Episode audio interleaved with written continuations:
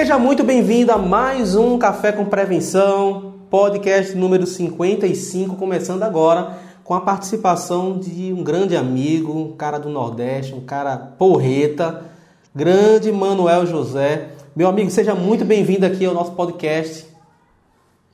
Muito obrigado, boa noite, feliz demais né, pra, por participar aqui do seu programa. Né? dividir um pouquinho aí das experiências, falar dos desafios da área, né? E me sentindo em casa aqui, sentindo até o calor do Nordeste, né? Verdade, verdade. A gente trouxe o calor do Nordeste para uma terra que já é quente, né? O Rio de Janeiro. pois é, coincidentemente estamos no Rio, né? Sim. Você saíram do Nordeste para o Rio, né? Verdade, verdade. Pessoal, para quem não conhece, o Manuel, ele é um cara que tem uma bagagem muito grande na área de prevenção, né? tem muitos anos de, pre de prevenção de perdas, tem mais de 20 anos, 22 anos de, de, na área, mais de 22 anos. E, e claro, né?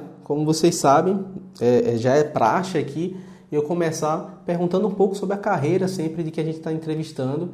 E, Manuel, eu queria que você falasse um pouco sobre a sua carreira profissional, é, como você começou a trabalhar realmente, se já foi na área de prevenção, enfim, conta um pouquinho dessa tua história profissional e também acadêmica para o nosso pessoal aqui. Pô, legal. É, faz tempo, hein? Mais de duas décadas, quase entregando a idade, né? é, comecei na área de operações, tá? É, primeiro, primeiro grande desafio foi, foi como subgerente, provavelmente uma rede que você conhece bem, uma rede aí de Pernambuco, chamada Farmácia dos Pobres. Né? Na época ela tinha mais de 120 anos de existência, muito tradicional, tombado inclusive aí pelo patrimônio de Pernambuco, né? É, então eles tinham algumas filiais lá em Salvador, né? Foi minha primeira experiência, né, profissional e comecei com eles. E lá eu tive a oportunidade de ficar mais ou menos de seis a sete anos. E, e aí a parte de operação de loja, né, para mim foi uma, uma verdadeira escola, né? Então batida de caixa, atendimento, é, controle de validade, recebimento, então toda essa realidade de chão de loja, eu tive essa oportunidade, né? E ali também foi minha primeira, meu primeiro contato como, como líder, né? Primeira oportunidade de ser líder aí com meus 21 anos de idade, né? Tava recém, tinha acabado de entrar na faculdade também, né? entrei na faculdade de economia, e aí, ao, ao, ao longo desses seis anos e meio, mais ou menos, eu tive a felicidade de participar dessa equipe, né, de aprender muito. Para mim, foi uma verdadeira escola. É, foi a base que eu tive aí, né, que eu carrego até hoje. Né? Então, o pessoal fala, Pô, mas você tem muita facilidade com loja, né? É, justamente por conta desse início, né? Então, graças a Deus, eu comecei bem, comecei numa grande empresa, né, profissionais super experientes e foi uma, foi uma verdadeira escola, né? Tinha muito, muita gente boa lá. Bom, e aí depois disso aí, né? Depois de seis anos e meio, ainda em Salvador, eu tive a oportunidade de ir para a indústria, né? Aí fui para a Ambev, né? Na sequência. E, e lá foi. Eu, eu, eu, aí eu saí da área de varejo e a minha oportunidade foi na área de loja. Hã? Passou para a indústria passei para a indústria, cara. Foi um ano e meio mais ou menos na Ambev, né? E lá eu tive meu, sem, sem saber, tive meu primeiro contato com a prevenção de perdas. Eu era responsável lá pela parte de controle de estoque, né, onde eu controlava todas as quebras de garrafeiras e garrafas de todo o estado da Bahia, né? E todo trecho de, de, de, de fábrica, entre fábrica e CD, fazer esse controle, né? Diga-se de passagem, também foi meu primeiro contato com Excel, né? então, eu achava que sabia um pouco, né? E aí eu comecei meu contato com essa parte de inventário, de controle de entrada e saída, de, de, de mercadoria, né? É, um contato mais, mais aprofundado com a turma de logística, essa parte de transportes, né, os desafios diários de um centro de distribuição. E foi outra grande escola. Então, eu costumo falar que assim, eu não tive empregos, eu tive várias graduações né, ao longo do, da minha vida. E passando da Ambev, né, aí eu fui para, para Marisa. Aí, na verdade, foi uma, foi uma casa, né? Então, foi, foi, meu, foi, foi meu contato com o Carlos Eduardo Santos, oh. né? O presidente aí da, da, da nossa ABRAP, que você estava falando, né? Associação Brasileira de Prevenção de Perdas. E como o Carlão fala, a Marisa ela foi surreal, né? Então eu tive, aí sim eu tive meu primeiro contato com prevenção de perdas, né? Eu fui, fui assumir a, as lojas da Bahia é, como coordenador de prevenção de perdas, não sabia nada de prevenção, não tinha a mínima noção de como que funcionava, assim, no, conceitualmente, mas a bagagem que eu já carregava de logística e da área de operações, isso me ajudou bastante, né? É, então essa, essa questão de segurança patrimonial, essa questão de mais de, de, de segurança de patrimônio também eu fui aprender lá. E na prevenção em Salvador eu, eu fiquei pouco tempo, né? É, tinha um desafio lá que era, que era a gente entregar um, um, bom resultado de uma, uma, uma das lojas que estava na minha regional. Ela, em termos nacionais, não vinha com bom resultado, né? Tipo assim, estava entre os top 5. E o desafio foi melhorar isso, né? E graças a, a, ao trabalho em equipe, né, na verdade não foi sozinho, trabalho junto com a equipe de, de, de operação de loja, gerente de loja, e lá também eu tive outro grande mestre que você com certeza conhece, né, que é o Anderson Azalba, né? Então, esse, esse início todo foi com ele, ele foi, foi na, na, época era na base do telefone, né? Não tinha WhatsApp, essas coisas. E foi fazendo esse acompanhamento diário, semanal, e a gente conseguiu conquistar um dos melhores resultados nacionais, né? Nessa regional, nessa, nessa loja, que inclusive acabou virando um, um case, né?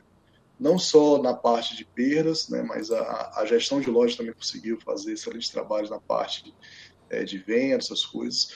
E aí a gente conseguiu mostrar que quando existe um trabalho muito bem alinhado, né, é, da prevenção com operação de loja, né, esse resultado ele é, é questão de tempo aparecer, né? Então foi uma, eu diria que foi uma quebra de, de paradigma, né, no início, porque todo mundo que trabalha com prevenção de perda sabe das dificuldades que a gente tem, né, da questão da implantação da cultura, e, e, na região não tinha nada disso, né, foi a primeira vez que se implantou um trabalho, então foi muito positivo, né. E aí, com mais ou menos sete meses de trabalho, e uma, uma das da, da, dos encontros que a gente fazia lá na Marisa, né, em São Paulo, aí veio o convite para poder fazer parte da equipe do escritório central. Né? Aí Aí foi o desafio foi maior, foi em escala nacional.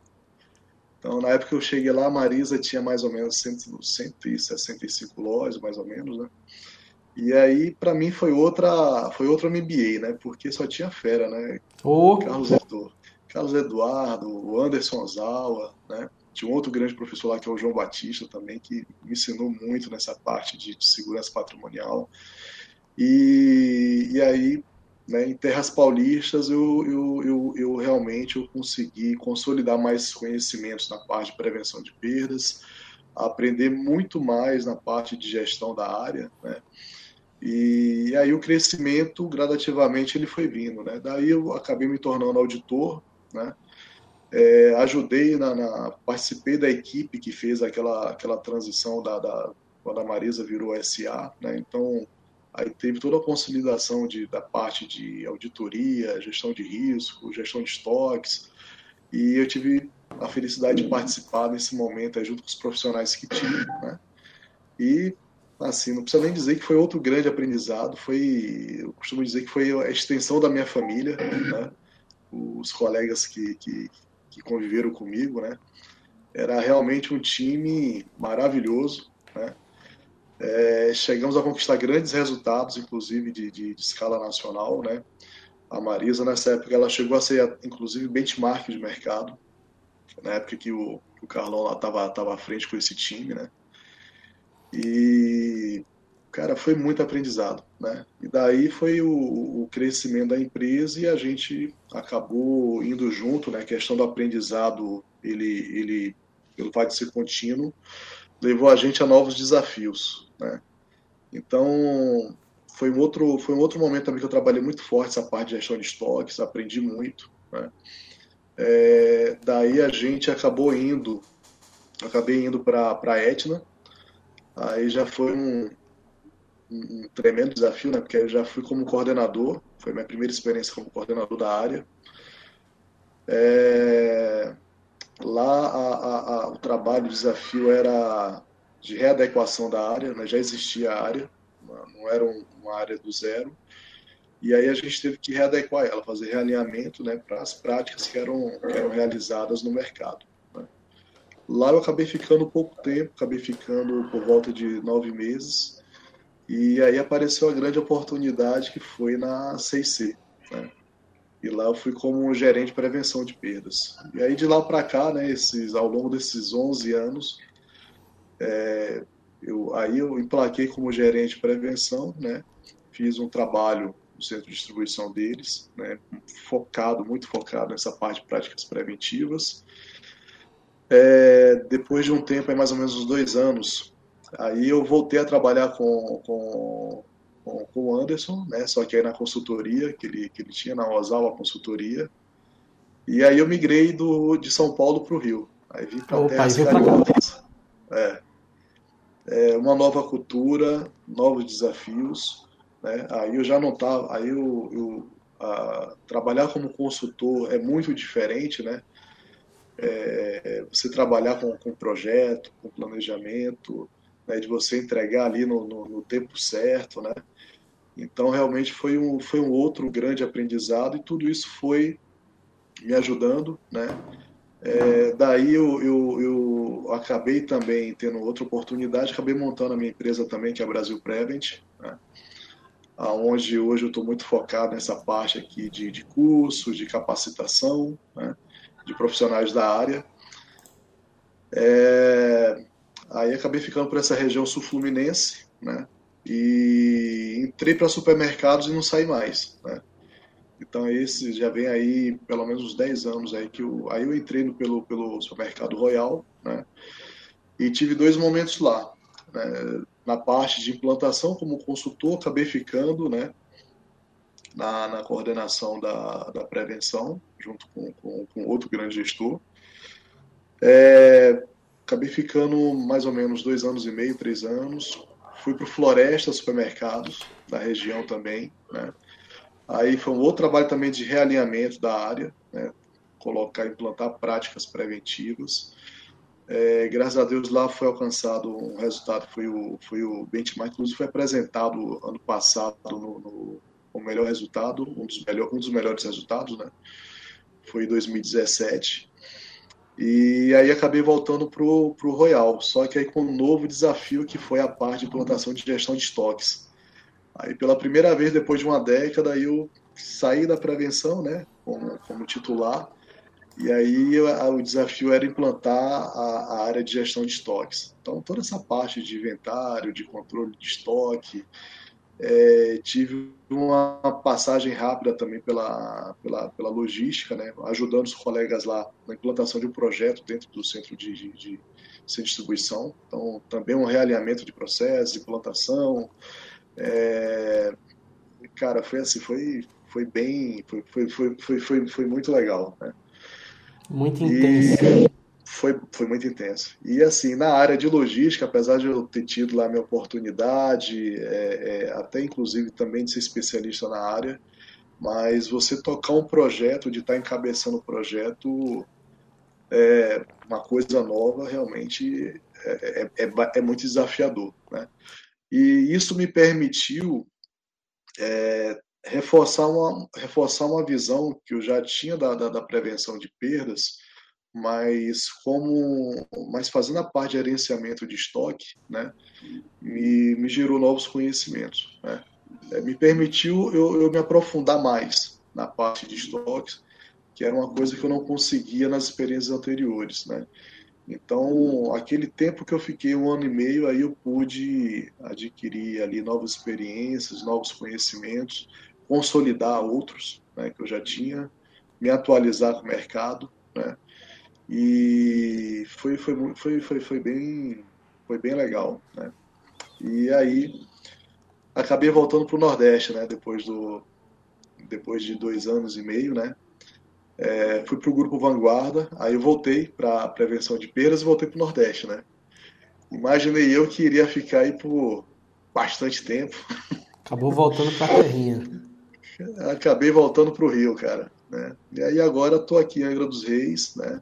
Com, com um novo desafio aqui na, na, na rede market, né, gerenciando aqui a, a prevenção de perdas, é, à frente também da, da, da, parte de gestão de estoques, né, a parte de segurança do trabalho, segurança alimentar, e fazendo todo esse realinhamento da área também, né, para que ela possa gerar resultados é, para a empresa. Né. E paralelo a isso, eu também venho é, desenvolvendo atividades acadêmicas é, pela SERG, Associação aqui do Rio de Janeiro. Uhum. Então, hoje eu sou professor lá também, né? A UBM, Universidade de Barra Mansa, né? Onde eu também sou professor da matéria Prevenção de Perdas. Então, foi um, foi, foi um grande desafio e, e foi muito legal, porque assim, eu tive muita dificuldade de apresentar esse projeto. Então, eu via muita eu via muita oportunidade é, no mercado na, nessa questão acadêmica, né? E você não e uma coisa que todo mundo fala, não, você não tem curso, né? Você vai para uma faculdade, você não, não, não se fala de prevenção em, em matéria de administração, né? e uma e uma área tão estratégica e importante para a empresa, né? E, e, eu consegui, né, encontrar Deus coloca a gente gente é, certa na hora certa, né? E, e, e, lá apresentando o projeto, eles abraçaram de cara. E foi, o, foi o, se eu não me engano, acho que foi das, um dos primeiros cursos reconhecidos, né, para uma, uma faculdade, né, com certificação universitária. Né? A gente começou presencial, aí veio a pandemia e a gente vem fazendo à distância, né? E estamos lá com essa parceria até hoje. Isso aí já está indo para quase quatro anos com, a, com, a, com o BM. Né? E com a Sérgio também, logo quando começou o grupo lá de prevenção de perdas, eu fiz parte lá da, da, desde a primeira reunião, né? E a gente falava sobre isso e hoje, é, pela Sérgio também, lá os associados também têm essa, esse benefício aí desses cursos, né? E, e aí eu faço, e aí eu venho fazendo o que eu mais gosto, de que é essa questão de compartilhar conhecimento, né? De ensinar, né? Então, para mim, eu, eu, eu, costumo falar o seguinte: assim como o Neymar gosta de jogar bola, né? Eu gosto de ensinar e, e, e como é uma área que eu tenho paixão, então fica muito mais gostoso, né? Então acaba acaba completando, né? É, isso porque para você estar tá bem profissionalmente você precisa atualizar conhecimento, né? E para você dar aula você precisa estar é, tá estudando, você precisa estar tá se atualizando, você precisa estar tá conversando com bons profissionais como o Balbino, assistindo é, bons programas aqui como o Café com Prevenção, né? Para que você possa ter conteúdo e você possa gerar resultados a partir disso. Né? E hoje, é, é essa, essa é a minha realidade. Então, hoje estou aqui, estou na rede marketing, tô, dou aulas, né? E estou aí com a minha empresa, aí, a Brasil Prevent também, que de pouquinho em pouquinho aí vai ganhando espaço dela. Vai sim, vai sim, meu amigo. Cara, que, que carreira, né? Assim, se a gente for falar em termos de, de cenários, é, de segmentos, né? Que você já, já participou, ou seja, você, drogarias, construção, sei, sei, né? Enfim, supermercados, indústria é, e, e, é outra coisa, né? Eu, eu, tive a oportunidade de trabalhar com distribuição e também na indústria de laticínios e eu vi que, que é, outro, é outra coisa totalmente diferente, né? A distribuição tem uma... Distribuição era Brasil Quirim, né? Que na verdade era Esquincariol ainda quando eu trabalhei. Então era outra pegada, era outra parada, era distribuição realmente, não era, não era indústria. E depois gente cheguei a entrar também na indústria de laticínios. E é assim, a coisa é muito diferente porque você você trabalha mais com, com uma coisa de, de, processamento, de controles internos da indústria, não é, mano? Você tem, é, você tem uma coisa que a gente não tem muito no varejo, né? A indústria ela se preocupa muito com questões, como, claro, por questões de ISO, tá, essas coisas todas, mas eles se preocupam mais com a qualidade, eles se preocupam muito Exatamente. com os processos, né? Então a gente é bom passar por essa vivência para você ver o quão é distante, né, o varejo da indústria.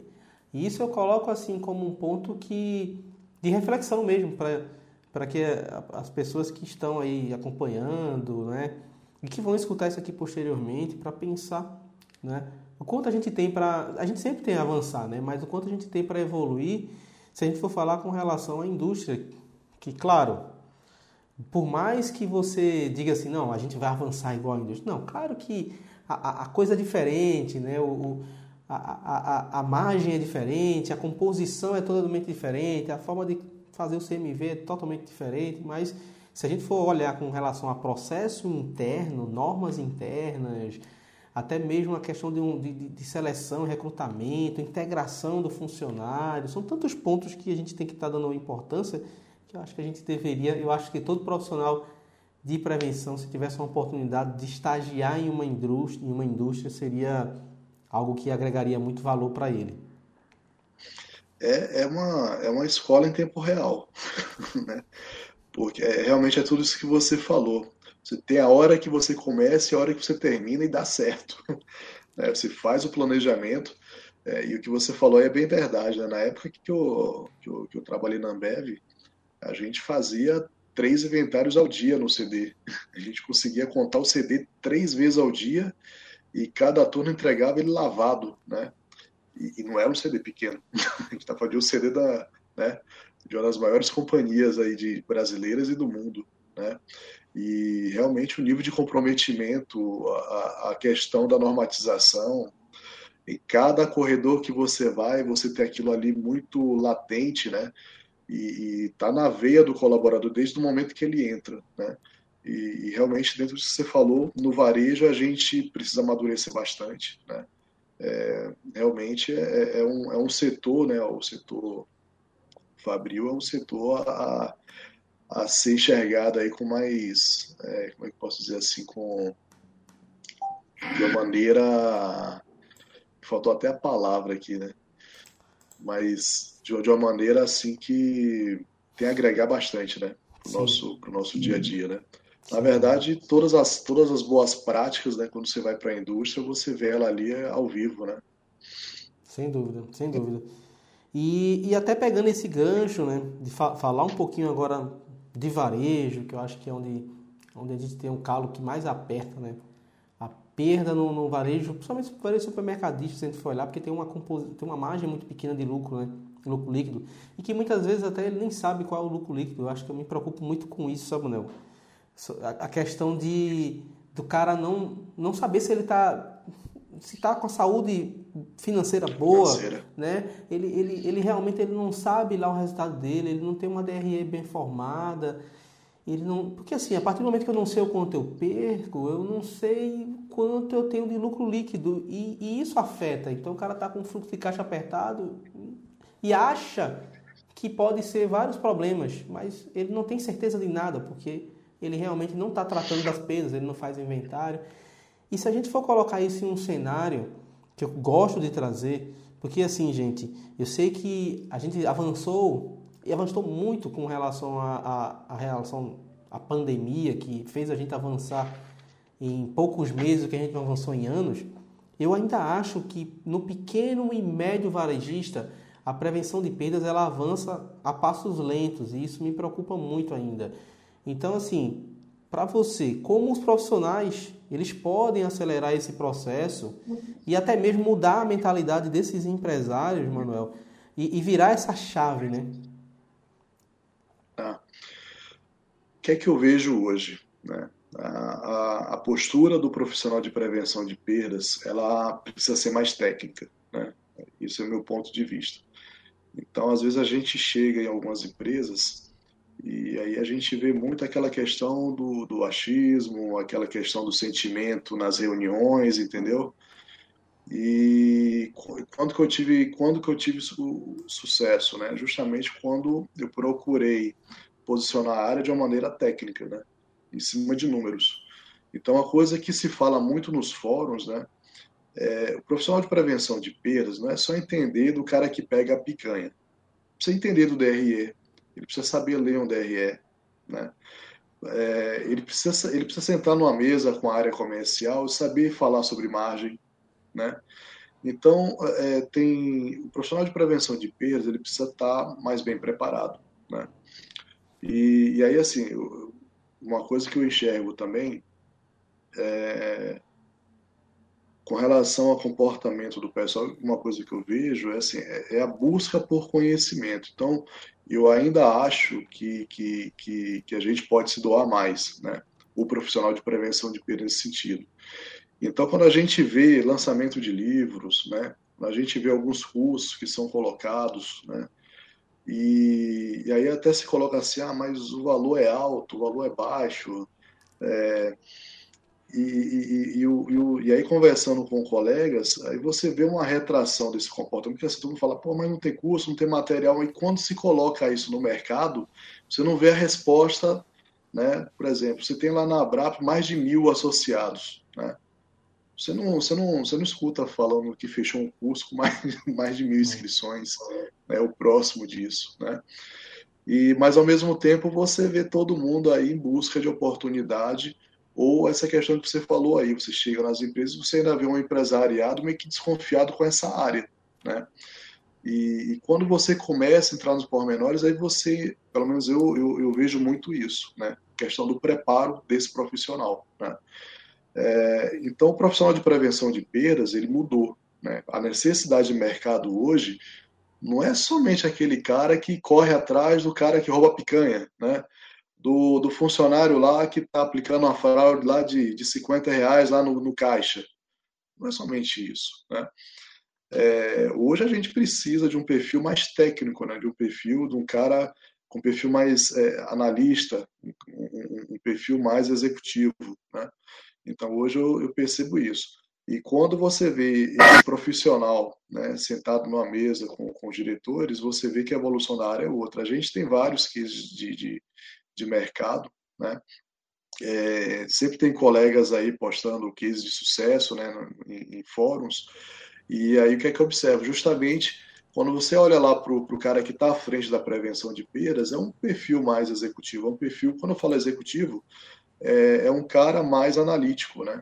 É aquele cara que tem uma experiência operacional, né, mas que ele evoluiu e ele consegue sentar e falar a mesma linguagem das outras áreas. Né?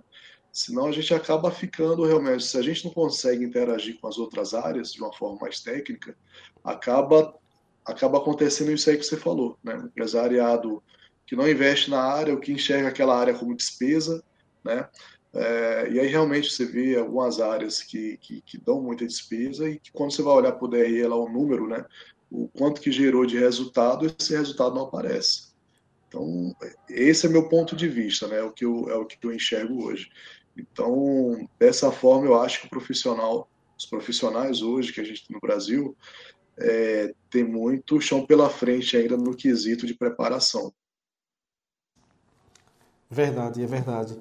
É, essa é uma grande, grande dificuldade. Você tocou no ponto, um dos pontos né, que você tocou, é, eu acho que é super relevante de, de a gente falar um pouco mais, que é justamente sobre essa questão de formação.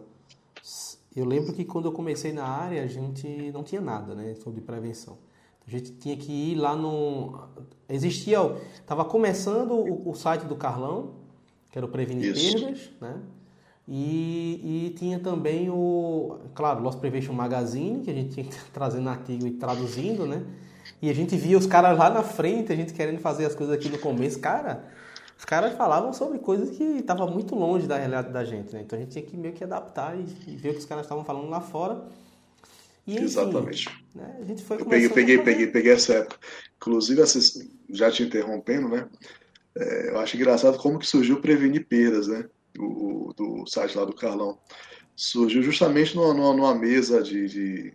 A gente estava almoçando né, com os colegas e aí se falava muito nisso, assim, a questão da nossa comunicação, porque basicamente o que tinha era lá no, no, no Ibervar, né? Isso. Aquelas reuniões de final de semana, uma vez no mês. Mas se eu quisesse conversar com um colega do Nordeste, né, o, o colega do Sul, a gente não tinha essa, não tinha nada, né, de, de, de ferramenta, não tinha um artigo, não tinha nada.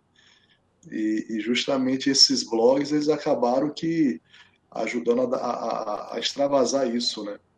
E realmente tinha que trazer coisas de fora, né? Os, os, os magazines da vida aí para poder traduzir, né? Como nem todo mundo é bom de inglês, né? É. Era bem, era bem difícil, era difícil, tá? É época que não tinha o, o Google Translate, é, tão bom assim como é hoje. Era, era punk a parada, não era fácil não. É. E, e, enfim, hoje a gente vê, aí, ok, né? Teve, tinha o fórum né, do, do Prevenir Perdas, que era acho que na segunda-feira.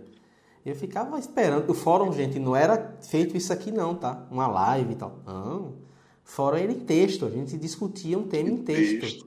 Né? Isso. Carlão levantava um tema e a gente começava a discussão. Cada um falava a sua experiência, compartilhava. E era, acho que duas horinhas. Carlão começava e terminava naquela hora, sei lá, de 8 às 10. 10 horas terminava. Isso. A gente ficava esperando. Aí as coisas foram aumentando. E aí eu lembro que eu comecei a escrever lá no, no, no site do Carlão, e comecei a escrever no portal de administradores também. E enfim, aí foi fomentando outras coisas que depois surgiu o Café com Prevenção, podcast, o site e essas coisas todas. E também, claro, o Osal aqui escrevia no, no Prevenir Perdas, que começou lá no Prevenir Perdas, assim como eu também comecei escrevendo lá, também criou o site dele. É. Né? e que era o Prevenir Perdas Brasil, né? Prevenção de Perdas Brasil. E aí a gente foi fomentando essas discussões, essas coisas. E aí foram surgindo alguns cursos. O Carlão tinha curso, inclusive a primeira aula que eu dei foi o Carlão que me colocou para dar aula, então foi um grande mentor na minha carreira. Eu sempre falo isso, todo mundo sabe. E, e aí eu toco nesse assunto de, da questão de, de conseguir fechar turmas, formar pessoas. E era muito difícil. No, assim, Pernambuco, é, eu sempre fazia as turmas junto com o Carlão. Então era difícil fechar uma turma a cada seis meses. Então era muita dificuldade de conseguir formar a turma. É, depois criou o curso da Faculdade Senac, só teve a primeira turma também de técnica de prevenção de perdas. Mas assim, hoje o cara tem muito material, né? Já tem aí é, alguns livros, tem o do Osawa, tem o do Carlão, tem o do nosso querido João João Carlos da Lapa, que, é, que deixou aí o seu livro né, para gente. E, e, enfim, tem várias outras coisas, estudos, tem muito material. E eu vejo muita gente fazer perguntas e querer as respostas prontas, as coisas prontas. Exatamente. Né? Não quer pesquisar. Então, isso, isso é um ponto de reflexão, tá, gente? Não é. A gente, eu, eu gosto muito de ajudar, eu colaboro, a gente fomenta, o Manuel também, não, é um cara que não para também fomenta muita coisa no LinkedIn, fomenta muita coisa aí dos cursos, das coisas dele. Ele, ele é um cara também muito ativo, né? E a gente só quer trazer uma reflexão para vocês. Hoje o cenário é totalmente diferente de quando eu comecei, que já era totalmente diferente do que quando o Manuel começou. E, e assim, ainda bem que as coisas estão evoluindo com relação a isso, mas a gente tem que aplicar mais. Vocês têm que pegar as coisas e aplicar. Não, não. Exatamente. É o que você falou é bem verdade. É assim, hoje o pessoal quando olha meu currículo, caramba, né? Tem bastante curso, né? Ah, comecei, sou formado em economia, né? Aí por necessidade né, do trabalho fui fazer logística, né? fui trabalhar com logística, precisava entender alguma coisa. Aí fazer uma especialização em logística. Ah, aí depois fui trabalhar com risco, fui fazer especialização na área de gestão de riscos, né? Aí veio mais necessidade, aí auditoria e controladoria, é, depois é, gestão empresarial, né? E agora estou fazendo é, contabilidade. Olha aí. É, então, assim, e aí o pessoal pergunta, e aí, para quando? Eu digo, só no dia coração parar, né? Porque não dá para parar. O mundo, ele está na evolução constante. Se você não, não acompanhar, é, você fica para trás, né? Não tem como. Então, a, a quantidade de informações que está hoje circulando, você precisa estar tá, tá, tá, tá inteirado, né? Agora está vindo aí a metaverso, né? Mas é outro desafio, né? Então, precisa entender aonde que isso vai impactar na nossa área, né? Então, tem que sentar realmente, tem que estudar, né? Eu, particularmente, eu tenho uma, uma, uma disciplina, uma, uma, como é que posso dizer assim, um comportamento de disciplina, né? Tipo, eu costumo falar com, com, com minha equipe, né? Todo dia de manhã eu acordo, isso religiosamente, domingo a domingo, né? Das 5 às 7 atualizando informação, é lendo um livro, é assistindo uma live né, já gravada, porque quando a gente fala estudar, não é só pagar, né? Tem vários cursos legais, né? Tem várias faculdades aí de ponta, né? É, que tem curso gratuito, curso rápido, gratuito, né? E, por exemplo, eu tava, eu tirei aí uma semana para poder assistir tudo que tiver de documentário de grandes empresários, até para poder entender a, a cabeça, né, do, do, do de, dessa turma, né, para ver como que eu posso posicionar minha área para poder gerar mais resultado dentro da companhia. Então, assim, existem várias formas de você estar tá adquirindo conhecimento, né? Eu costumo dizer que eu, eu conheci o YouTube depois de uma da, depois de uma das especializações que eu fiz, né? Porque é, tudo que você precisa tem lá, né? Em termos de, de, de formação, tem aulas maravilhosas. Uh, o Instagram também agora na época da pandemia, várias lives que assim eu, eu não iria conseguir assistir várias das lives que tiveram ao vivo, né? É, é ir para São Paulo ou ir para alguma outra região do país, né? E assim grandes profissionais do mercado de graça? Então assim tem essas sacadas, eu, isso eu sempre falo com, com, com, com o pessoal, né? É, dar um outro exemplo aqui, estava conversando com a minha equipe né, do, agora, uma outra exigência, e é uma ferramenta que ajuda bastante nas nossas atividades, é o Power BI, né? Aí legal, você vai olhar um curso de Power BI, vai uma grana, né? Mas quando você vai no YouTube e vê lá a quantidade que tem de, de gratuito, né? Que você pode estar tá, tá, tá, tá, adquirindo. Então são essas coisas que eu falo que assim, o estudar realmente é você ter a, a, a, é, a iniciativa, né? Não necessariamente significa pagar, né? Em alguns casos, sim, você precisa de um conhecimento mais específico, vai ter que desembolsar mesmo, não tem jeito, né? E você tem grandes profissionais hoje da nossa área que, que dá que tá o tempo todo aí fazendo curso, dando aula, né? Fazendo live, por exemplo, entrar no seu entrar no seu site aí, é, para quem está começando é mais do que o, a quantidade de informação que você já gerou nesses anos aí de café com prevenção, né? Tem muita coisa legal, né? É, então é, é, isso é isso que eu falo, né? É isso que está faltando para muitos profissionais.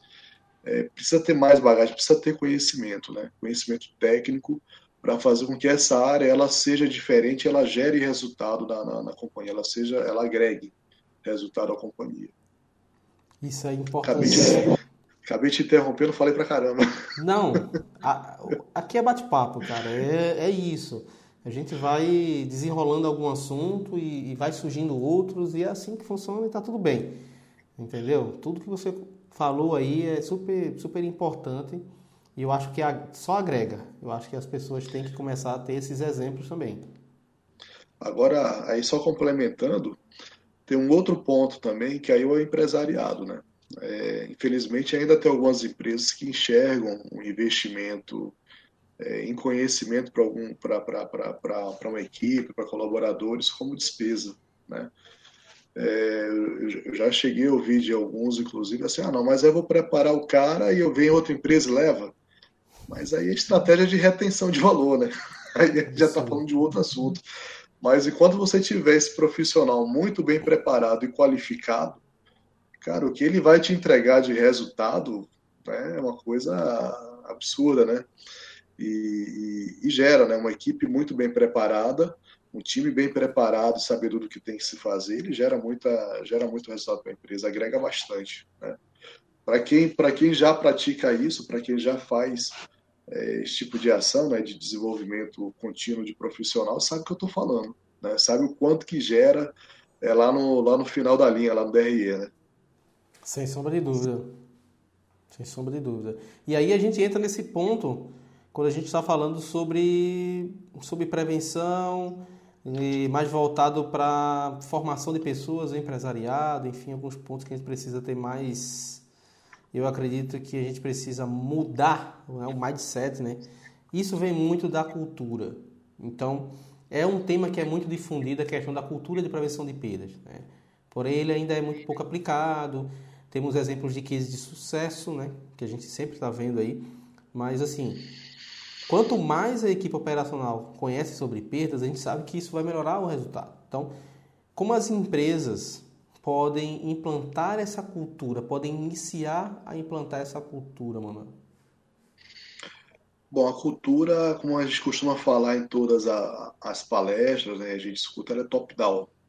Então, tem que vir de cima para baixo. Então, se a, se a, se a alta gestão, né, se, se os diretores, se eles não entendem que essa área é uma área estratégica para o negócio que gera resultado, né, é, o, o, profissional de prevenção de perda vai ter muita dificuldade na implantação dessa cultura, entendeu?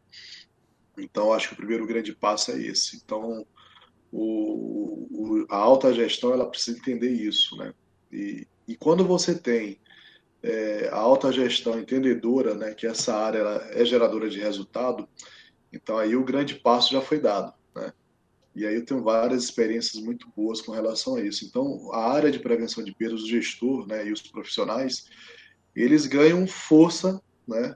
E quando a gente fala de ganhar força, não é sair mandando para a rua, advertência, não, não é isso. Força, quando eu falo, é justamente na credibilidade da área com relação à empresa, né? É de você poder participar numa, numa, numa reunião com o comercial e os fornecedores, né? De você ter um espaço lá para poder você mostrar o quanto que aquela negociação é, gerou de resultado e que ela poderia ter, ter, ter gerado muito mais negócio se tivesse tido alguns cuidados, né? É, é espaço, credibilidade quando você está inserido no cronograma do RH lá do desenvolvimento de pessoas, né? Então é quando você está é, interagindo com, com, com, com, o resto das áreas da empresa, né? Então aí eu entendo que, que nesse ponto, quando você chega nesse ponto, aí essa cultura ela começa a sanear, né? Então eu tive experiências maravilhosas, né? A última lá em Teresina mesmo, para mim foi, foi, foi, foi muito bom, né?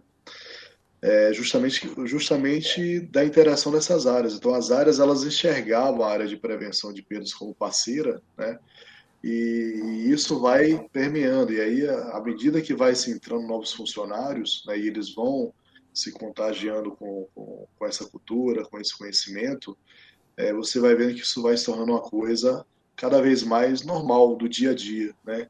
Então, você fazer uma conferência né, cega não é uma coisa de outro planeta. Né? Eles enxergam que isso é necessário para o negócio para que você diminua riscos. Né? É, então, isso aí é um trabalho que é contínuo, não é um trabalho da noite para o dia, a questão da implantação da cultura. É, eu entendo, aí, como eu falei, a questão do top-down, você tem que ter uma interatividade com todas as áreas, você tem que falar muito bem com RH, com TI, comercial, né? Operações tem que andar lado a lado da operações, né? Eu costumo falar que tem que fazer o trabalho ombro a ombro. Você tem que entender a dor do gerente, né? Então não é só querer empurrar a goela abaixo lá que tem que fazer, né? Mas por que, é que o gerente não está conseguindo fazer, né? É, é, visitar a loja, né? É, é, ir lá no dia que o cara tem o maior fluxo dele, né? o dia que o cara está com dificuldade, com a câmara lotada, né, com o estoque lotado e não consegue fazer o inventário. Né? Então, o profissional de prevenção de perdas, eu entendo que ele precisa estar do lado né, das áreas, né? ele precisa entender a dor de cada área. Né? Então, por exemplo, a área comercial, ah, mas o pessoal fez uma compra absurda, mas se ele fez uma compra um volume alto é porque teve alguma oportunidade disso. Então, realmente, é estar do lado das áreas, entender isso e diminuir o máximo possível esse impacto no negócio. Né? Então, quando você começa a trabalhar casado com as áreas, né, alinhado com as áreas, a gente vai perceber que o impacto desses problemas é muito menor, né, porque todo mundo está se falando, aí você tem a questão de comunicação interna muito bem afinada. É, você até pode ter alguns gargalos, mas assim, a, a solução desses gargalos ela, ela acaba se tornando muito mais fácil. Né? a, o nível de estresse ele é muito menor, né? E o resultado que, que, que a empresa entrega é maior. Então, eu, eu vejo aí que essa cultura vem da postura da área, né, do gestor da área, de como que ele conduz isso. E eu entendo e procuro fazer com que a área seja agregadora em todos os sentidos, né, que ela faça parte da solução. Né. Uma vez que eu escutei uma vez de um chefe meu o seguinte, é, toda empresa tem dois tipos de profissionais, aquele que reclama e aquele que resolve, né? Então, aí, aí você quer fazer parte de qual time? Né? O que resolve ou o que reclama? Então, como prevenção de perdas, tem que ser o cara que resolve. né? Então, é, é isso. Com relação a essa questão da, da, da cultura, da, da prevenção, eu enxergo que o posicionamento da área, ela faz, ela, ela ajuda bastante nesse, nesse ponto. e a interação nossa com, com, com os demais departamentos. É, isso é verdade. Isso é verdade. Tudo, tudo isso que você falou, eu acho que, que a gente tem que cada vez mais aplicar. Eu acho também que, infelizmente, a gente tem que começar a fomentar mais essa questão do, do top-down, do cara que está lá em cima, entender que resultado de perdas ele deve ser passado para a equipe. Então, não esconder o número de perdas. Outra coisa que é fundamental é as pessoas se conectam com o valor. As pessoas não vão se conectar através de, ah, eu tive 0,72% da mercearia seca. Eles não vão se conectar com isso porque eles acreditam que você tem um percentual muito alto né, de lucro e você sabe que não está muito longe de ser isso aí. Você é empresário. Só que o funcionário ele não vai entender isso, cara, da operação. Então, quando você fala que você teve 10 mil, 50 mil, 100 mil reais de perda naquele mês, você consegue impactar muito mais. Então, é outro fator muito, muito, que mudou muito o jogo para mim, sabe? Quando eu comecei a entender isso aí. Que a gente tem duas formas de conversar. Uma com a área de... Uma com quem está no, piso de loja da operação é, é, e outra com a área mais estratégica. E o profissional é, lá da base, ele acaba fazendo parte do negócio, né? Ele acaba se inserindo, porque aí ele está entendendo o porquê da, da cobrança, o porquê daquela normativa, né? Que é, um, que é um outro ponto que eu sempre falo, né? Eu acho que o mais importante não é falar não pode, é você explicar lá para o cara da base por que, que ele tem que fazer aquilo, ele entender aquilo. Né? Porque aí você linka com a questão da cultura, né? Então, por que, que eu tô. Por que, que eu. Né, eu tenho que fazer lá o PVPS constantemente. Na hora que eu for abastecer, já posso abastecer e já olhar a validade. Então ele precisa entender isso. Que no final do período aquilo ali pode gerar um prejuízo para a empresa absurdo, né? E além disso, gerar ruptura, perder venda, toda aquela história que a gente já sabe. É, então, eu acho que esse cuidado aí com a base, ele, ele, ele é necessário. Muito bom. Meu amigo, vamos lá. Falando agora um pouco sobre. A gente falou sobre pessoas, a gente falou um pouco sobre processos também, mas eu queria falar um pouco sobre tecnologia, né? A gente sempre fala que existe um tripé e que a tecnologia é fundamental. Claro que são necessários os processos, né? qualificação das pessoas, mas para você, quais são as principais tecnologias né, que, que as empresas podem estar usufruindo, né, extraindo, o que extrair dessas tecnologias que você vê daqui para frente também, que você acha que é bem atual, que o pessoal pode estar utilizando aí com relação à prevenção de perdas?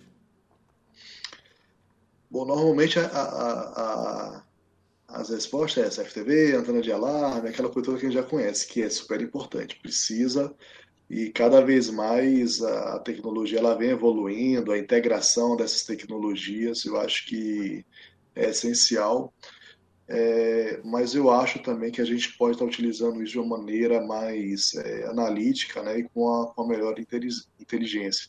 Então, a partir do momento que eu, que eu meço essa eficiência né, é, dessas tecnologias e comparo com o meu resultado, né, e, e aí a gente. Pronto, fica tranquilo. Acontece. Então, eu fui, na verdade, eu fui, eu fui apertar no botão de mutar aqui para tossir e apertei no botão que solta a música. Tranquilo. Então, então, assim, nós temos essa questão das tecnologias, CFTV, que todo mundo fala, alarme de presença, os rádios, né? Agora tem até aplicativo para poder você baixar para. Precisa mais você ter lá o Motorola da vida, né? Já tem lá o, os aplicativos que você pode usar no próprio celular. Eu acho. No dia que eu vi, achei muito legal e funciona do mesmo jeitinho, né? É, mas aí que se conectando com, com o atual, você tem agora os BIs da vida, né? O Business Intelligence, né? Então, é, aí você sai daquela dependência de ter um cara que é mestre, PhD em Excel, e você tem um sistema trabalhando para você, né? É, eu acho que a questão da inteligência artificial, né, ela, ela, ela é bem interessante né? e aí você pode usar a inteligência artificial na parte de análise, você pode usar ela nessa tecnologia de CFTV, de alarme, né, para gerar indicadores. E outro, uma, uma, outra tecnologia que eu gosto bastante, os checklists eletrônicos, né? É, que eu, já, eu sou daquela época lá que tinha que andar com, com a máquina fotográfica. Descarregar. baixar. Exatamente, tinha que baixar lá na, na, na no, no, no, computador da loja, né? E aí só tinha um computador do CPD, só tinha um computador para poder você baixar. É, tinha que ficar ali dividindo com a menina ali recebendo nota. Aí você tinha que abrir o Word, né? Fazer digitar todo o seu relatório. Então, para quem veio dessa época, né? É, e aí você tem hoje lá o checklist eletrônico, você faz do próprio celular, cara, foi espetacular. Você vai na loja, você já vai tirando foto, já vai ali digitando, você terminou a visita, né? Você já dá um enter e aí já sobe a nota, já aparece tudo, o cara já recebe, todo mundo que está cadastrado já recebe ali aquele relatório pronto, meu amigo. Eu acho que não pode faltar, né? E é uma tecnologia que quando você vai fazer cotação, não é uma tecnologia de um, de um preço absurdo, né? E o que ela gera de economia de tempo, né? Antes, é, eu que sou dessa época mais antiga, né? Você uma, uma, uma, auditoria completa numa loja levava uma semana inteira, né? Com relatório com tudo. Hoje um dia você faz, se vacilar em uma manhã, depender do, do, do tamanho da loja, você consegue fazer aí um trabalho muito bem feito, né? De alta performance e gerando indicador, né? Atualizando indicador na base. Então, essas tecnologias, para mim, é, são fundamentais na área de prevenção de perdas. Não dá para para você falar de prevenção de perdas sem você ter indicadores, sem você ter, sem você ter esse tipo de tecnologia para o time poder estar é, é, tá trabalhando. Esse é, é, é, o meu ponto de vista. Muito bom, muito bom mesmo. A gente viu algum, a gente sempre vê algumas coisas, né? Mas é, eu acho que o que você tocou aí, questão de ter um BI, de ter mais KPIs, né, os indicadores de forma melhor estruturado, né? E realmente faz toda a diferença. Faz toda a diferença. Faz e te ajuda muito, né? Eu, eu, eu lembro quando eu trabalhei, eu trabalhei muito focado no centro de distribuição, e na época que eu trabalhei também não tinha muito, é, muitos trabalhos divulgados de, de, de, prevenção ou indicadores dentro de de distribuição. É, e aí tinha um cara muito bom lá, a gente conseguiu desenvolver aproximadamente 35 indicadores de performance. Né? E, e assim, e a coisa era robusta de um jeito que meio que já apontava ali o caminho da fraude, onde que estava acontecendo o problema, né? Então você cruzava várias informações que a operação gerava o tempo todo, né? E aí você já conseguia atuar de uma maneira muito, muito mais eficiente, né? E, e, e aí você gerava muito mais valor. Né? Então, eu acho que, que, que, é imprescindível você ter essa questão do BI, você ter indicadores dentro do seu, do seu trabalho. Sem dúvida. É, e aí, vamos lá. Para a gente, o nosso último bloco, né? Eu sempre gosto de separar um pouquinho o bloco o nosso podcast. Eu queria falar um pouco sobre todas as mudanças que a gente teve graças aí ao surgimento da, da Abrap, né? A gente passou por, por um cenário de, de, de, de, muita evolução, né? Se eu for pegar, por exemplo, 2012, a gente estava começando exatamente 10 anos atrás, né? Então, 2012 a gente estava começando a primeiro grupo de discussões é, sobre prevenção de perdas fora do eixo sul, né, sul-sudeste, que foi lá em Recife, lá na faculdade Senac, que a gente criou a, o comitê né, de prevenção de perdas, junto com o Carlão, e aí ele foi disseminando, né? O segundo foi na Bahia, e ele foi disseminando. E ali foi surgindo essa mudança que, na verdade, era, a gente começou com grupo de prevenção de perdas de Pernambuco, grupo de prevenção de perdas da Bahia, e assim foi criando os grupos. Desses grupos, a gente criou o comitê do CEPAR, que era o famoso CEPAR, né? Comitê de Prevenção de Perdas e Gestão de Riscos. Não, Comitê de Prevenção de Perdas, Auditoria e Riscos do SBVC, né? Sociedade Brasileira de Consumo. Isso, participei de todos. É? Aí depois a gente teve a grande mudança, né?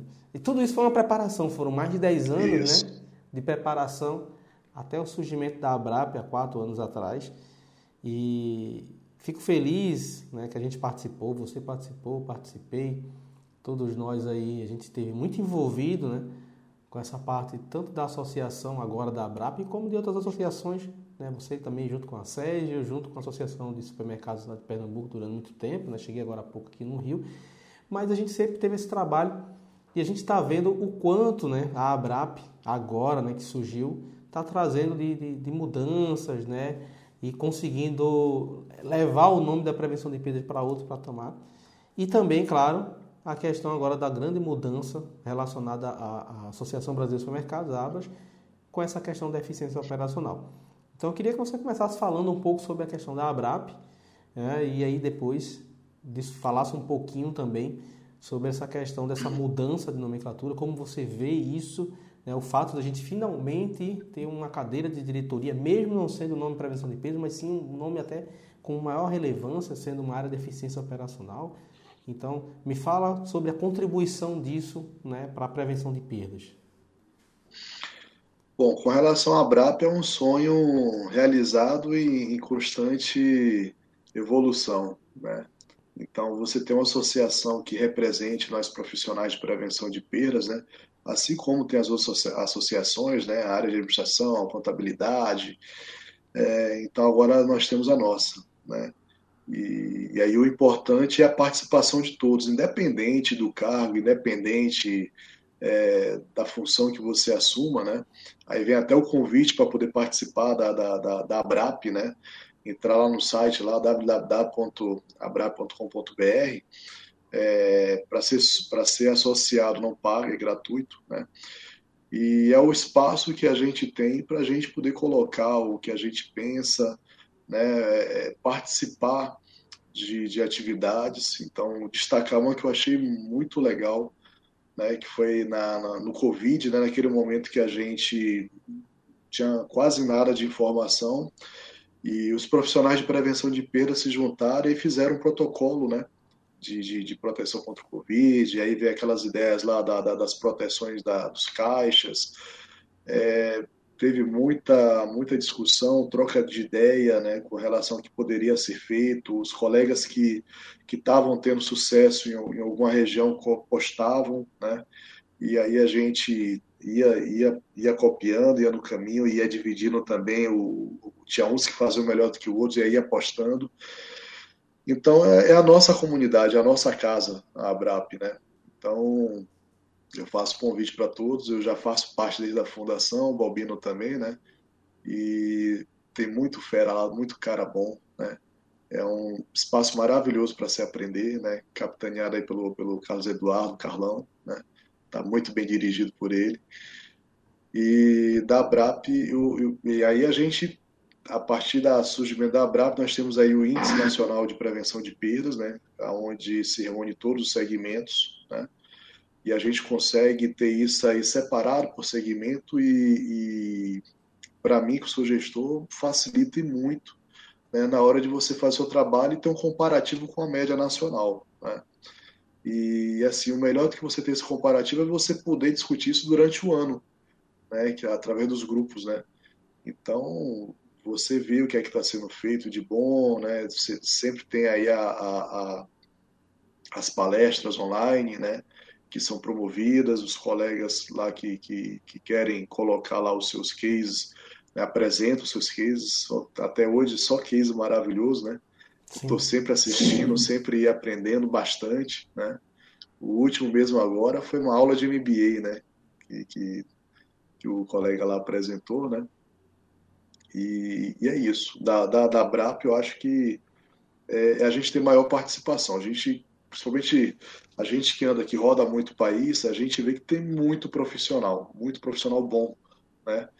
e que precisa de orientação, que precisa entender como é que funciona. Então lá está a nossa oportunidade é, de estar tá junto com, com, com os profissionais né, da nossa área e poder interagir. Lá tem espaço, o espaço é aberto para todo mundo. Né? Bom, e aí falando da, da Abras, realmente teve essa, essa novidade agora, né? É, da eficiência operacional. É, aí é meu ponto de vista. Eu entendo que é um conceito entendo que é diferente, né, onde eles colocam a questão da, da eficiência da operação como todo. A, a operação entende-se a, a, empresa, né, então eles entendem que é um segmento né, que dá muito mais eficiência do que ineficiência, né, digamos assim.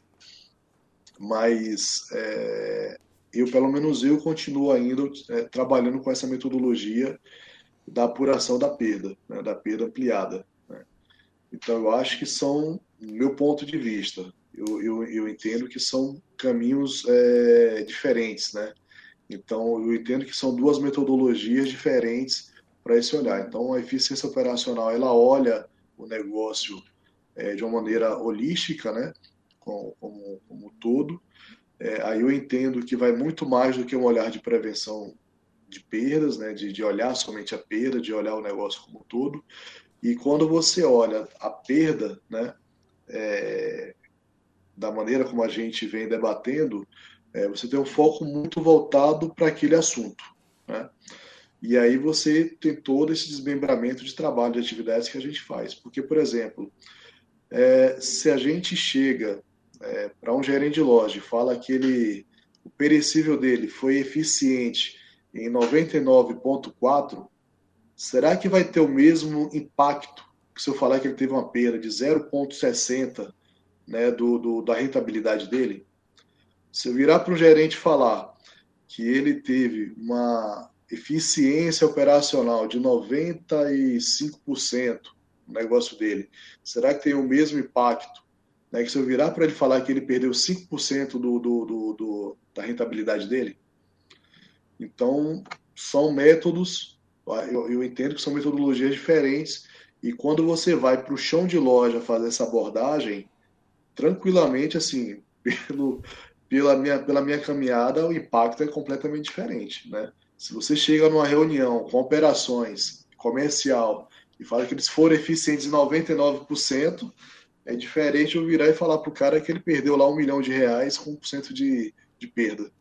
É um ponto alguma coisa de perda. Então, eu, eu entendo que são formas de abordagens diferentes. Né? Eu acho muito interessante esse novo olhar deles mas eu acho que isso no dia a dia eu entendo que são que é uma, é uma, é uma é um outro olhar que a gente precisa trabalhar. Eu acho muito interessante, né, essa novidade, mas eu, eu ainda prefiro é, ir trabalhando dessa maneira aqui, com a metodologia aqui da, da a, o olhar da prevenção de perdas conceito ampliado, né, que é onde você tem oportunidade de, de atuar na contabilidade, no RH, né, no turnover está alta, entender por que está alto, é, é, a arrecadação lá do imposto lá que poderia, você poderia fazer um trabalho para poder você ter um benefício maior para a empresa e perder menos grana, é o estoque que poderia ter um, ter um excesso de compra e aí você entendeu o porquê desse excesso de compra.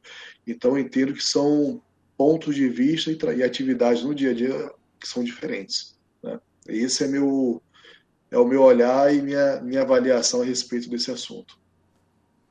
É, concordo, essa, essa é uma grande preocupação. Acho que isso foi um primeiro ponto que eu comentei quando eu vi, foi uma grande mudança, né? E realmente não impacta da mesma forma. Então, quando a gente fala sobre 99%, o cara vai soltar fogos, né? Que você tem uma eficiência como essa. É tipo, não sei se você lembra, né? Mas na primeira pesquisa de perdas, lá da, da Abrap, quando foi apresentada, e, e aí o Carlão apresentou lá o, a acurácia de estoque e ele falou, gente, eu vou apresentar porque as empresas responderam, a gente conseguiu quórum para isso, mas particularmente eu não acredito que essa seja um, esse seja um recorte nacional das empresas, uma acurácia tão alta, e aí foi apresentada uma acurácia de quase 90%. É, e, a, e a acurácia das duas, tanto a acurácia operacional é, como a, a acurácia qualitativa como a acurácia quantitativa, né? como a gente costuma falar. Então, uma estava acima de 90%, a outra estava muito próxima, 89%. Então, ele, ele, apresentou aquele número, mas ele falou, gente, eu estou achando que está... Acho que teve algum equívoco, né? Mas várias pessoas responderam e a gente acabou aceitando. Então, isso, isso é, uma, isso é uma, um reflexo, né? Que, e depois baixou um pouco, mas também não baixou ao número que eu, particularmente, acredito que seja. Porque em meio, vamos pegar o recorte da pandemia, que a gente teve uma, uma grande dificuldade com relação a essa questão da eficiência na gestão de estoque. Que as pessoas não estavam conseguindo vender pela internet, não estavam conseguindo vender através de aplicativo, nem muito menos pelo WhatsApp, estava com dificuldades também. Porque o estoque apresentava uma informação no sistema e no físico era outra informação. Então isso, isso. demonstra que a gente tem uma baixa acurácia de estoque e a gente sempre apresenta uma alta acurácia de estoque nas pesquisas, enfim. Então, um recorte totalmente diferente do varejo fora. Então, o varejo norte-americano tem uma cobrança acima de 70% a 72%. É, na Europa, também muito próximo a isso. O Brasil com mais de 80%, 90%. Então, não demonstra e a gente viu na prática que não era, não era aquilo é. mesmo um ano depois da pandemia. Aí, só complementando, você falou, como consumidor, eu tive várias experiências negativas com grandes players de mercado né, que são benchmarks de mercado, aconteceu comigo exatamente o que você está falando aí, né, de você fazer lá a compra online e, e aí você no dia seguinte recebeu uma devolutiva que né, foi cancelada porque não tinha estoque. Então realmente não bate, né? E eu, eu, eu já participei de trabalhos onde chegamos a 98% de acuracidade, mas eu vou te falar uma coisa, é trabalho, tá? Para você chegar a 90% de acuracidade, é, você tem que estar tá com, com, com, a operação, com a parte de processo, procedimento, mas muito bem afinado. E a gente, pelo que a gente vê aí da, da, de algumas apresentações, não é a realidade hoje do país. Né? Para se considerar isso como uma média nacional, a gente tem muito caminho pela frente ainda para poder trabalhar. Né? E são recortes, né? Você pegar outra realidade que a gente já discutia há três anos atrás, quando a Abras parou de calcular a perda pelo faturamento líquido, né? Antigamente, faturamento líquido, depois colocou o líquido e bruto, depois tirou o líquido, ficou só com o bruto. Então a gente já discutia sobre isso, né? Por que pelo bruto? Por que um está com imposto, outro está sem imposto? Por que, esse negócio é. dessa forma? Enfim, é, é, é, é, outra visão, né? é outra forma outra de enxergar e não tem, é o que eu falo para as pessoas, não existe certo ou errado, existe ter outra visão. E você é extrair o máximo, você extrair o máximo daquilo. Né? Vamos, vamos, vamos, ver o que a gente pode extrair disso. É, porque é, é, o que você falou mesmo, é questão da visão. Por exemplo, várias empresas por onde eu passei, né, algumas tinham uma visão, outras tinham outra, era bruto, era líquido, é, mas aí para eu ter um parâmetro de, né, com relação à média de mercado, eu quanto era líquido, usava o líquido, né?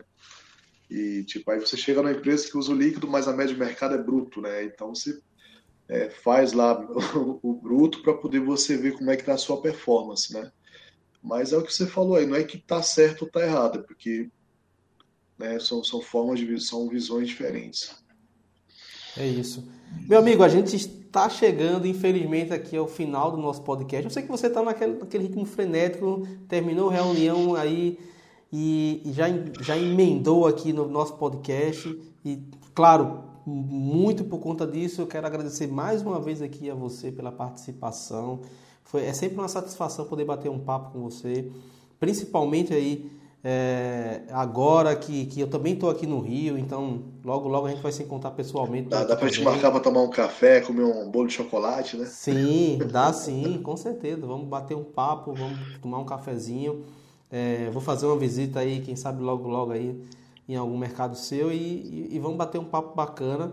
Cara, é, as portas aqui sempre estarão abertas para você, para a gente falar sobre o tema prevenção, que assim como eu, você é um entusiasta da área e eu quero aqui que você é, é, deixe aqui primeiro aqui o recado final para o pessoal e claro onde o pessoal pode estar ali acompanhando também, enfim. Bom, primeiro te agradecer, né? Pedir desculpa aí pelo, pelo, pelo atraso, né? Muito por questão de, último, de, de última hora. É, te agradecer, Balbino, também sigo aí o seu sigo aí os seus, seus trabalhos, né? Desde quando você começou, né? Quando eu tava lá na Bahia ainda, de caraca, tem um cara lá em Pernambuco chamado Balbino? Quem que é esse cara, né? E, e, aí te acompanhei lá nos seus primeiros artigos, suas postagens lá nos grupos, né? Então, prazer enorme, tá muito feliz de, de, de ter te conhecido, tá? Vamos marcar esse café para a gente fazer esse encontro presencial. É, quero agradecer primeiramente a Deus, né, por Ele é, me iluminar, né? Agradecer a minha família que sempre tem me dado apoio, né? E agradecer as minhas equipes, né? Porque por onde eu passei, graças a Deus, eu assim, foram equipes maravilhosas, né? Inclusive tem até algumas pessoas aqui assistindo. É, pessoas realmente que fazem muita diferença, né? Então, equipe de São Paulo, Rio, Teresina, agora por onde eu passei, foi fantástico lá por onde eu passei a turma aqui de Angra, né? Então quero agradecer muito a vocês, porque se não fosse pela minha equipe, não conseguia nem 2% do que eu do que eu conseguia durante esse tempo, né? Então devo muito à minha equipe, né? dedicação deles, né? Então costumo chamar a turma de guerreiro, né? É, sabe que a, o dia a dia da prevenção é sofrido, né? Daquele jeito, né? Você tem que fazer acontecer.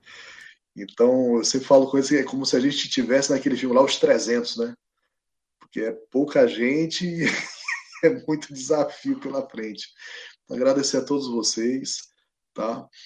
Agradecer a BRAP, agradecer a Sérgio, agradecer ao BM, os meus amigos, né? Que, que a gente sempre conversa no dia a dia, né? Então, não vou falar o nome, senão vou acabar, é, é tanta gente, senão vou acabar esquecendo de falar o nome de alguém, tá?